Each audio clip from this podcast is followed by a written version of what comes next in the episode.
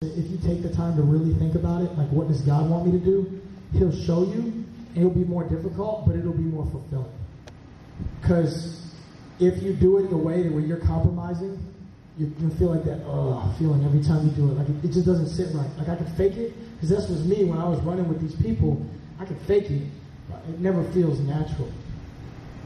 Don't don't succumb to that because you can have everything and still just feel that like gross feeling of like, oh, man, I'm changing who I am just to impress these people, or I'm taking the easy thing. It's like go for what's worth.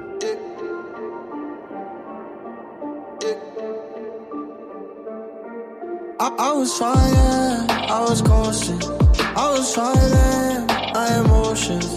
I was fire, I was frozen, I was going through the motions.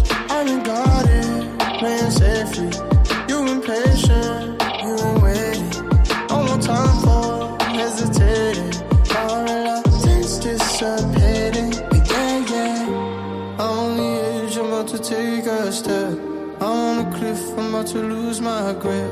I'm jumping off, I'm gonna be a fanatic. Be a fanatic of the night for you. I'm on the edge, I'm about to take a step.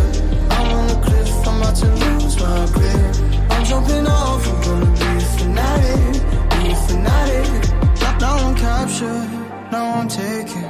Got me floating, elevation. Love this feeling, it's amazing. You are my infatuation. Yeah, yeah. I know that I need you if I'm just being honest. You're my oxygen I can't go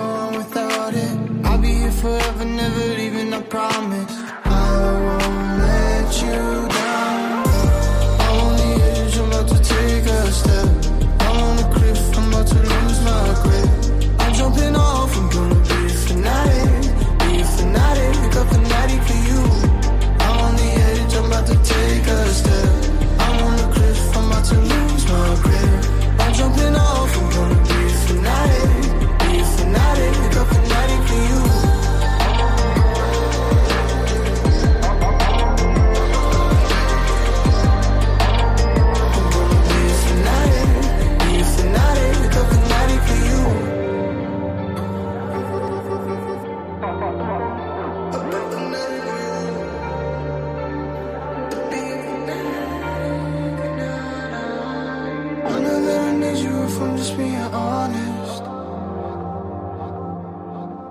I'll be here forever, never leaving, I promise.